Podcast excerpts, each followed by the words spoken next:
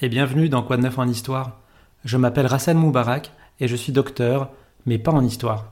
Dans ce podcast, je reçois des écrivaines et des écrivains pour nous parler d'histoire à l'occasion de la sortie de leur dernier ouvrage. Mon invité aujourd'hui est Dominique Avon. Bonjour Dominique. Bonjour. Vous êtes directeur d'études à l'école pratique des hautes études et plus précisément dans sa cinquième section sciences religieuses. Vous dirigez également depuis 2020 l'Institut d'études de l'islam et des sociétés du monde musulman. Vous avez publié cette année l'histoire religieuse contemporaine en France aux éditions La Découverte. Vous retracez un siècle et demi d'histoire religieuse en France. La chaire d'histoire des religions au Collège de France est créée en 1880. Le PHE a été créé en 1868 et c'est en 1886 sous l'impulsion notamment d'Ernest Renan que la cinquième section sciences religieuses a été ouverte. Pourquoi est-ce que ce champ d'études se structure au milieu du XIXe siècle? Alors, il se structure à un moment où, dans l'espace des sciences humaines et sociales, il y a un processus de déconfessionnalisation, et notamment pour ce qui concerne le christianisme protestant et catholique, déconfessionnalisation en tout cas des formations, pas forcément des acteurs, c'est-à-dire de ceux qui, par exemple, historiens, s'occupent d'histoire religieuse, mais déconfessionnalisation de certaines institutions. L'idée qui est promue par ceux qui euh, sont euh, à la manœuvre, c'est qu'il est possible, ou il doit être possible de parler du christianisme, du bouddhisme, de l'hindouisme, du judaïsme, de l'islam et d'autres religions de la même manière, avec la même grille de lecture. Et pour ce faire, il ne faut pas passer par euh, des instances qui sont marquées confessionnellement et qui introduiraient un biais, mais il faut créer un espace où la neutralité au moins officiellement est affiché. Ernest Renan aurait préféré l'intituler Histoire des religions à celui de sciences religieuses. Quelle différence vous faites entre les deux et, en gros quel est le champ d'étude de la discipline? Alors l'expression sciences religieuses garde une, une ambiguïté précisément parce que comme euh, discipline en tant que telle, elle n'a pas de véritable fondement c'est-à-dire que je, suis membre de cette cinquième section, mais comme historien. En revanche, il y a au sein de cette même section des anthropologues, des sociologues et des représentants d'autres disciplines. Donc sciences religieuses au pluriel embrassent en fait différentes disciplines comme l'histoire ou d'autres. Le dernier recensement en France qui prend en compte la confession date de 1872. Donc à l'époque, 97% des Français se déclarent catholiques, 1,5% se disent protestants, moins de 0,5% israélites et moins de 1% d'un autre culte ou sans autre culte. Donc ça c'est la confession, mais est-ce que la pratique religieuse avait évolué depuis la Révolution française? Alors c'est une partie du travail des historiens du religieux contemporain précisément. À ce moment-là, il n'y a pas d'études religieuses au sens euh, très contemporain du terme qui sont faites. C'est au cours du XXe siècle et notamment les contemporanéistes, spécialistes euh, du catholicisme, du protestantisme, du judaïsme et des autres religions ou expressions religieuses qui se sont intéressés au taux de pratique et donc euh, ça fait partie de la complexification du champ et des précisions qui sont apportées sur qu'est-ce que c'est qu'être croyant pratiquant. Est-ce que c'est pas paradoxal que l'histoire religieuse se développe en parallèle de la sécularisation de l'État? La loi de laïcisation de l'école publique date de 1882, celle de la séparation des églises et de l'État du 9 décembre 1905. Est-ce que c'est pas paradoxal? On peut considérer que c'est paradoxal, sauf à reconnaître que ce n'est pas parce que l'on met l'objet à distance que, à titre personnel, on n'est pas concerné par cet objet-là. Le défi de ceux qui s'intéressent à l'histoire religieuse, qu'ils soient croyants ou non croyants, pratiquants ou non pratiquants, c'est de dire nous ne pouvons l'examiner de la même manière les uns et les autres, mais sans que ce soit forcément en lien avec euh, un détachement religieux à titre personnel. Il se trouve que de fait, ça aussi était lié à ça. Deuxième élément à prendre en compte, c'est que la sécularisation dont vous parlez n'est pas linéaire. Et donc c'est un autre élément qui euh, a été perçu par des historiens du religieux, notamment Gérard Cholvy, c'est que depuis la fin du XVIIIe siècle jusqu'à la fin du XXe siècle, la pratique religieuse en France, ce qui est mesurable, par exemple l'assistance à la messe dominicale, est une pratique qui connaît des flux et des reflux. L'expression d'une adhésion ou non à la religion augmente ou diminue suivant les périodes, et pas de manière linéaire. Et donc, euh, il y a un vrai processus de sécularisation, un processus de sécularisation qui est mesurable, mais qui, encore une fois, n'est ni monolithique ni rectiligne. Ce qui occupe le gros du livre, c'est la deuxième moitié du XXe siècle, donc au sortir de la Deuxième Guerre mondiale. Qu'est-ce qui s'est passé dans la première moitié du XXe siècle? Il y a les deux guerres mondiales et vous dites que c'est un objet d'étude récent. Est-ce qu'on étudie la vie religieuse des soldats sur le champ de bataille ou est-ce que on, parle aussi de dimension religieuse de ces guerres comme on pourrait parler d'une dimension nationaliste? Les deux. C'est-à-dire que la prise en compte du facteur religieux dans les deux guerres mondiales est un processus qui commence vraiment à la fin des années 70 avec des spécialistes de l'histoire politique qui se sont intéressés à l'histoire religieuse, qui sont entrés dans cette spécialité que j'étudie dans ce livre-là, et qui se sont dit est-ce qu'il est possible de prendre en considération ce facteur pour essayer de mieux comprendre certains comportements et de mesurer les conséquences que ça a pu avoir, et sur un plan politique, et sur un plan militaire, ou au contraire, ça n'a pas eu de conséquences du tout.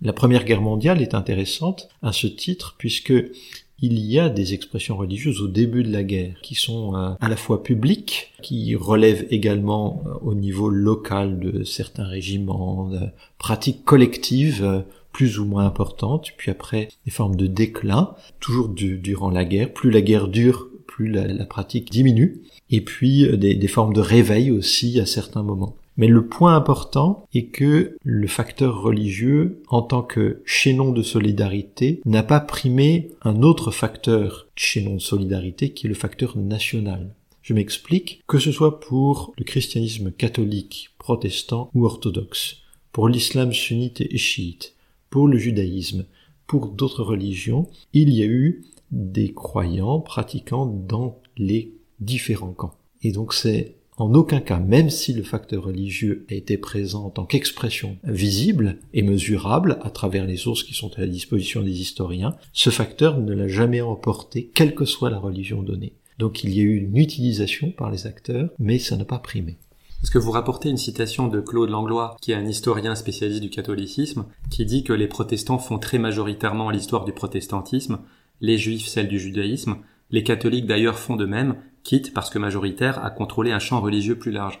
Mais il n'est quand même pas nécessaire d'avoir la foi pour travailler sur la religion, non? Voilà, ça nous ramène à une question antérieure que, que vous avez posée, c'est-à-dire que il est tout à fait possible, grâce à ces institutions neutralisées, de pouvoir euh, travailler sur un objet qui s'appelle les faits religieux, le fait religieux, les faits religieux, catholiques, protestants, juifs, bouddhistes, hindous, musulmans, et ne pas relever, ne pas s'inscrire dans cette confession donnée, ou bien s'y inscrire sans pratiquer, ou bien comme on travaillerait sur l'histoire du communisme, l'histoire du libéralisme, l'histoire euh, de euh, l'industrialisation en France. C'est-à-dire c'est un objet comme un autre. Mais le fait est, Claude Langlois note, qu'il y a des liens, quand on va passer cinq ans sur une thèse, il peut y avoir des liens personnels entre celui qui travaille sur l'objet et son propre objet.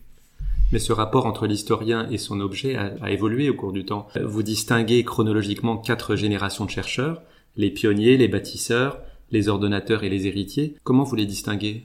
Alors c'est précisément parce que euh, les premières générations, pionniers, bâtisseurs notamment, ont fourni des efforts importants pour dire voilà, ce n'est pas parce que nous travaillons sur le catholicisme que nous sommes catholiques, que nous obéissons aux institutions catholiques ou aux représentants des institutions catholiques. Et donc ils ont fait au sein de l'université française, qui est une université neutre du point de vue confessionnel, ils ont dit, voilà, notre objet, nous pouvons le travailler de cette manière-là. En même temps, ces historiens, ces historiennes sont dans la société française qui connaît ce dont nous avons parlé il y a quelques minutes, à savoir un processus de sécularisation non linéaire on constate, parce que les premiers, les pionniers, les bâtisseurs ont écrit leurs mémoires, ont témoigné d'une manière ou d'une autre que la plupart d'entre eux avaient un lien étroit avec leur objet, tout en mettant de la distance lorsqu'ils s'exprimaient devant des étudiants ou dans leurs ouvrages, leurs articles. Et puis, les dernières générations où le lien apparaît moins étroit entre euh, l'acteur, historien, historienne, et l'objet lui-même. En psychanalyse, Sigmund Freud a inventé le concept d'auto-analyse, bien que mm. lui n'ait pas fini la sienne. Mm. Alors en histoire, Pierre Nora avait forgé en 1987 le terme d'égo-histoire, donc une approche à travers laquelle l'historien analyse son propre parcours et ses méthodes. Est-ce que ce concept est particulièrement intéressant chez l'historien de la religion? Oui, et euh, il se trouve que pour euh, être euh, professeur des universités, il faut soutenir une habilitation à diriger des recherches et que dans le dossier, il y a un mémoire d'égo-histoire. Et c'est très intéressant puisque celui qui est à l'origine de la collection dans laquelle l'ouvrage est publié est François Doss et qu'il a fait collectivement co-diriger un, un, travail sur ces mémoires d'égo-histoire et ceux qui s'intéressent aux faits religieux ont de manière très différente exprimé quel était leur rapport à l'objet sur lequel ils travaillaient. Certains déclarent publiquement qu'ils ont un lien, D'autres, au contraire, à, travers ce mémoire d'égo-histoire, parviennent à garder une forme de discrétion par rapport à ces objets-là.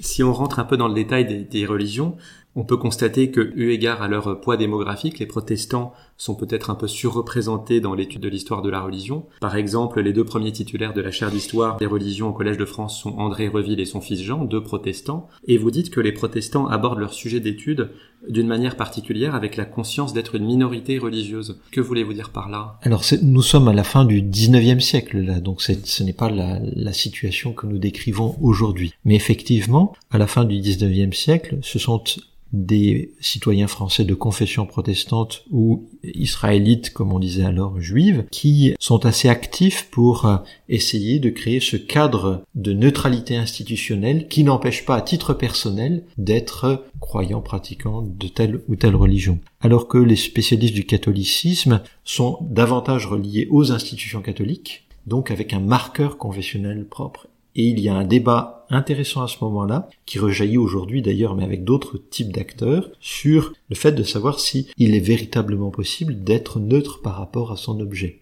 À la fin du XIXe siècle, beaucoup d'acteurs catholiques disent à leurs interlocuteurs ou leurs homologues, vous ne pouvez pas être complètement neutre. Et à l'heure actuelle, la tendance est plutôt à dire de la part de chercheurs ou chercheuses en sciences humaines et sociales, puisqu'il n'est pas possible d'être neutre, autant le déclarer ouvertement. Et puis il y a des tendances minoritaires dont je fais partie qui disent il est possible de mettre son objet à distance et on n'est pas obligé de dire qu'on a telle orientation genrée, qu'on a telle euh, orientation idéologique, telle orientation confessionnelle, etc. Et même sans forcément être athée. Absolument. Durant ces 70 dernières années, la majorité de la littérature dans le domaine a été produite. Pourtant, vous, citez les synthèses d'histoire de France et la place du fait religieux est assez euh, minoritaire. Comment vous expliquez cela? Est-ce que c'est lié à la diminution de la croyance et de la pratique de la religion? Non, il y a d'ailleurs un, phénomène très paradoxal, c'est-à-dire que dans les années 50 et 60, cette histoire religieuse contemporaine, c'est euh, le produit euh, d'un travail de quelques acteurs, d'une poignée, ces, ces pionniers dont j'ai parlé, et puis ces bâtisseurs qui créent leur espace de spécialité au sein de l'université française. Et l'âge d'or de ce, milieu-là, c'est les années 90. C'est là où le nombre de postes est le plus important proportionnellement à, ce qui se passe dans l'université française, où du point de vue éditorial, le rayonnement de la production française en Europe et au-delà est le plus, sans doute le plus important, et où la cohérence du groupe de ces spécialistes est également la plus grande. Aujourd'hui, c'est plus diffus. Vous, vous êtes historien, mais l'étude du fait religieux n'est pas réservée aux historiens, il y a des anthropologues, des politologues, des sociologues. Comment vous expliquez cela? Est-ce que ces approches sont complémentaires? Ou est-ce que c'est parce que le fait religieux est dilué dans nos sociétés et que donc euh, l'étude d'autres champs a pris le dessus? Non, les approches sont très complémentaires. Euh, elles obéissent à des logiques internes aux disciplines, mais euh, du point de vue du contenu, elles sont très complémentaires et il y a des lieux d'échange dans l'ouvrage, j'essaye de parler, entre historiens et sociologues, c'est-à-dire les historiens se sont appuyés sur les sociologues pour mesurer les historiens se sont appuyés sur les anthropologues ou ont discuté, échangé avec les anthropologues pour essayer de dire mais quand on mesure, qu'est-ce qu'on mesure exactement? Qu'est-ce que c'est que ce croire-là? Que signifie ce type de pratique-là? Les historiens se sont euh, appuyés sur des philosophes ou des théologiens pour essayer de comprendre ou d'affiner le sens de ce qui était dit du point de vue doctrinal, du point de vue de l'expression de, de, la foi. Donc on a véritablement ici une complémentarité des espaces, avec des, phénomènes assez intéressants à voir. Les historiens du catholicisme et du protestantisme d'ailleurs ont été euh, très très fortement euh, reconnus dans les années 80-90, comme on, le disait à l'instant, alors que pour ce qui relève de l'islam contemporain, ce sont bien davantage dans les années 90-2000 des sociologues ou des politologues mmh qui euh, ont saisi l'objet avant les historiens. Les historiens qui s'intéressaient à l'islam relevaient non pas de la spécialité histoire religieuse, mais de la spécialité histoire coloniale ou études aréales, si vous voulez, des grandes aires géographiques. Et donc c'est plus récemment que des historiens du contemporain se sont intéressés à l'islam en tant que religion contemporaine. Justement, vous occupez vous-même la chaire Histoire intellectuelle du sunnisme contemporain à l'EPHE, et l'étude de l'islam euh, semble effectivement prendre un essor depuis une vingtaine d'années. Comment vous expliquez cela?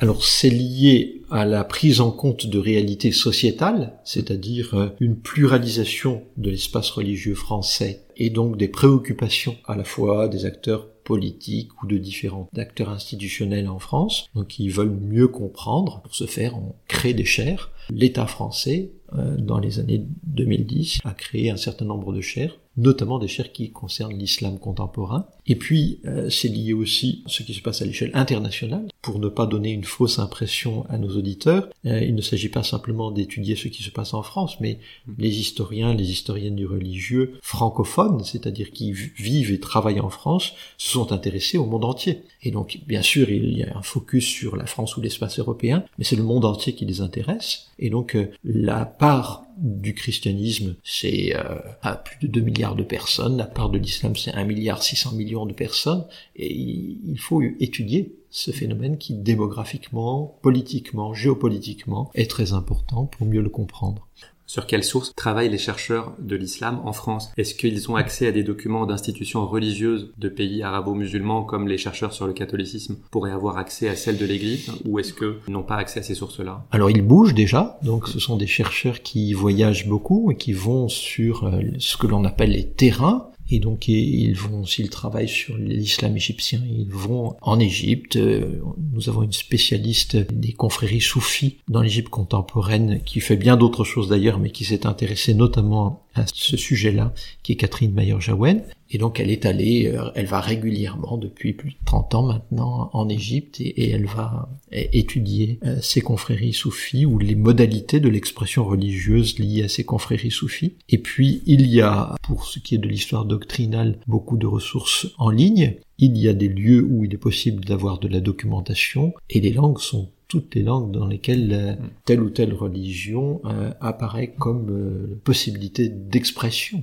Et donc pour l'islam, c'est dans l'espace méditerranéen principalement l'arabe, mais également le français, un peu l'italien et l'anglais. Donc les trois langues pour le contemporain, pour l'espace méditerranéen, c'est arabe, anglais, français. Euh, si on s'intéresse au monde turcophone, euh, il faut bien sûr connaître le turc, le monde persanophone, le persan. L'Indonésie et l'Inde, ce sont d'autres langues. Il y a une différence majeure que vous rapportez entre les spécialistes du christianisme et les spécialistes de l'islam, c'est que ces derniers se trouvent très rarement dans une position de discussion ou d'échange avec les savants musulmans, c'est-à-dire, je vous cite, ceux qui sont les producteurs de savoir et des normes au nom de la religion. Pourquoi cela? C'est parce que les chercheurs en islam sont majoritairement occidentaux et non musulmans? Non, il y a, notamment dans les pays majoritairement musulmans, ou dans les États qui se réfèrent constitutionnellement à l'islam, il y a des chercheurs, des historiens, des historiennes aussi. Il se trouve que le poids des prescripteurs religieux dans les sociétés majoritairement musulmanes est très fort et qu'il y a des tabous ou des difficultés à travailler sur euh, notamment tout ce qui concerne le, prescrit religieux qui est plus difficilement mis à distance par euh, les chercheurs en sciences humaines et sociales que dans le christianisme où ce débat-là, c'est-à-dire euh, ce frottement entre la prescription religieuse et la mise en perspective historique de la prescription religieuse, donc sa relativisation d'une certaine manière, a commencé au XVIIe siècle. Et donc euh, ce travail qui a été long, là encore non linéaire, euh, qui a donné lieu à de nombreuses controverses, qui a été parfois tendu, conflictuel, a eu lieu depuis la fin du XIXe siècle dans les sociétés majoritairement musulmanes, et aujourd'hui il continue à avoir lieu avec des difficultés supplémentaires, c'est-à-dire que un des arguments forts pour refuser ce travail-là est de dire les disciplines qui veulent s'emparer de l'objet religieux sont venus de l'extérieur, et notamment des ex-puissances coloniales, ce qui donne un argument fort à ceux qui ne veulent pas mettre à distance l'objet. On a parlé des quatre générations de chercheurs. Si j'ai bien suivi, vous, vous faites partie, Dominique, de la quatrième. C'est ça, ça. des héritiers. Oui, oui, tout à fait. Et alors, la cinquième et, actuelle ou future, c'est laquelle? C'est celle des consolidateurs ou c'est celle des défricheurs?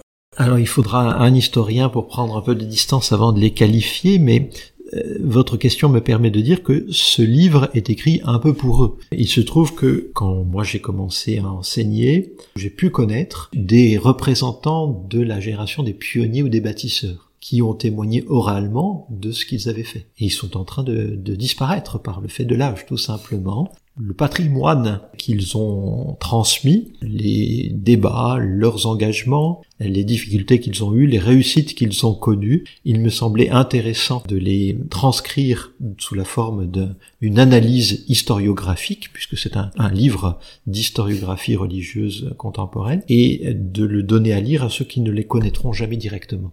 J'emploie le mot défricheur, on pourrait dire développeur à dessin, parce que vous dites qu'il y a de nouveaux thèmes qui sont abordés aujourd'hui dans la recherche, la place des femmes, les mouvements de la jeunesse, l'histoire de l'art religieux, l'histoire de la santé. Oui. Donc tout ça, c'est des thèmes nouveaux. Oui, ce sont des thèmes nouveaux pour la spécialité histoire religieuse. Mm. Donc ils sont à, à, cheval sur les spécialités qui sont l'histoire de la santé. Pour prendre cet exemple-là, qui est très intéressant, on voit que des historiens et des historiennes du religieux s'intéressent à ce qui relève du religieux dans le domaine de la santé, et des historiens de la santé peuvent se dire qu'il y a des choses intéressantes à prendre du côté des historiens de religieux qui se sont intéressés à ça. Euh, vous avez parlé de la psychanalyse tout à l'heure, c'est là un lieu de connexion, mais tout ce qui relève de la psychiatrie, du champ du, champ du psy, est à, à l'intersection des deux. Tout ce qui concerne également la sexualité, l'histoire de la sexualité, l'histoire du religieux, il y a beaucoup de connexions. Donc pour la spécialité histoire religieuse, c'est une marge. De la même manière que pour l'histoire de la santé, le religieux est une marge. Mais donc cet espace commun, il est possible de mieux comprendre un certain nombre de phénomènes.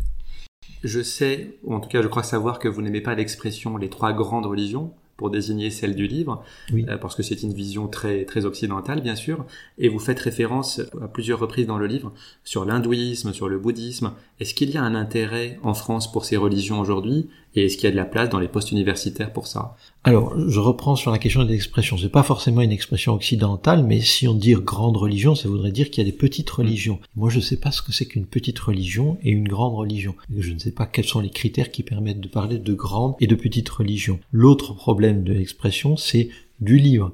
Il n'y a pas qu'un seul livre. Vous lisez le Coran, vous lisez la Bible, vous voyez que le livre n'est pas le même. Donc même s'il y a des figures qui peuvent être considérées par certains comme communes, si vous regardez la manière dont il est parlé d'Ibrahim dans le Coran et de Abraham dans la Bible, il peut y avoir des éléments communs, mais il y a des éléments qui ne sont absolument pas communs. Donc c'est une expression là qui est proprement liée à l'histoire de l'islam, euh, cette expression Jean du livre. En fait, ce sont des expressions très connotées. Voilà pourquoi je ne les prends pas et qui sont euh, imparfaites du point de vue de la réalité objective, puisque encore une fois, grand ou petit, je ne sais pas euh, l'expliquer. Je reviens à la deuxième partie de votre question. Il y a peu de postes en histoire du bouddhisme contemporain, de l'hindouisme contemporain, du bahaïsme, qui est forcément contemporain puisqu'il est apparu dans la seconde moitié du 19e siècle, de l'ahmadisme, même chose, mais euh, il n'est pas dit qu'il n'y en ait pas. Y a l'école pratique des hautes études. Il se trouve que nous disposons d'un lieu privilégié. Nous couvrons la quasi-totalité du champ religieux contemporain. Vous étudiez aussi les mouvements sectaires? Alors, la difficulté, c'est de qualifier ce que on a appelé pendant un certain temps mouvement sectaire, parce que ça voudrait dire qu'on définit ce qu'est une secte et ce que n'est pas une secte. On peut remarquer d'ailleurs pour les anglophones que le terme secte n'a pas la même connotation en anglais et en français, et qu'il est très difficile, là encore, d'avoir des critères objectifs pour le définir. En milieu anglo-saxon, l'église de Scientologie a le même statut que d'autres églises protestantes, par exemple, ou issues de la réforme, alors qu'en France, l'église de Scientologie n'a pas du tout le même statut que l'église réformée ou, l'église catholique. Donc là encore, nous dépendons de reconnaissances institutionnelles diverses en fonction des États. Et si l'on se place dans un pays comme euh, le Maroc, il y a encore une, une appréhension différente de ce qui est religion, de ce qui n'est pas religion, de ce qui est religion reconnue et de ce qui est religion non reconnue. Votre livre, en tout cas, aborde tout ça, donc toutes les problématiques contemporaines. Merci beaucoup, Dominique Avon, Merci d'avoir participé à cette Hassan émission. Moubarak de m'avoir invité. Je rappelle le titre de votre livre, L'histoire religieuse contemporaine en France. C'est paru aux éditions La Découverte et disponible en librairie. Quant à moi, je vous remercie de nous avoir suivis et vous donne rendez-vous pour un prochain épisode. À bientôt.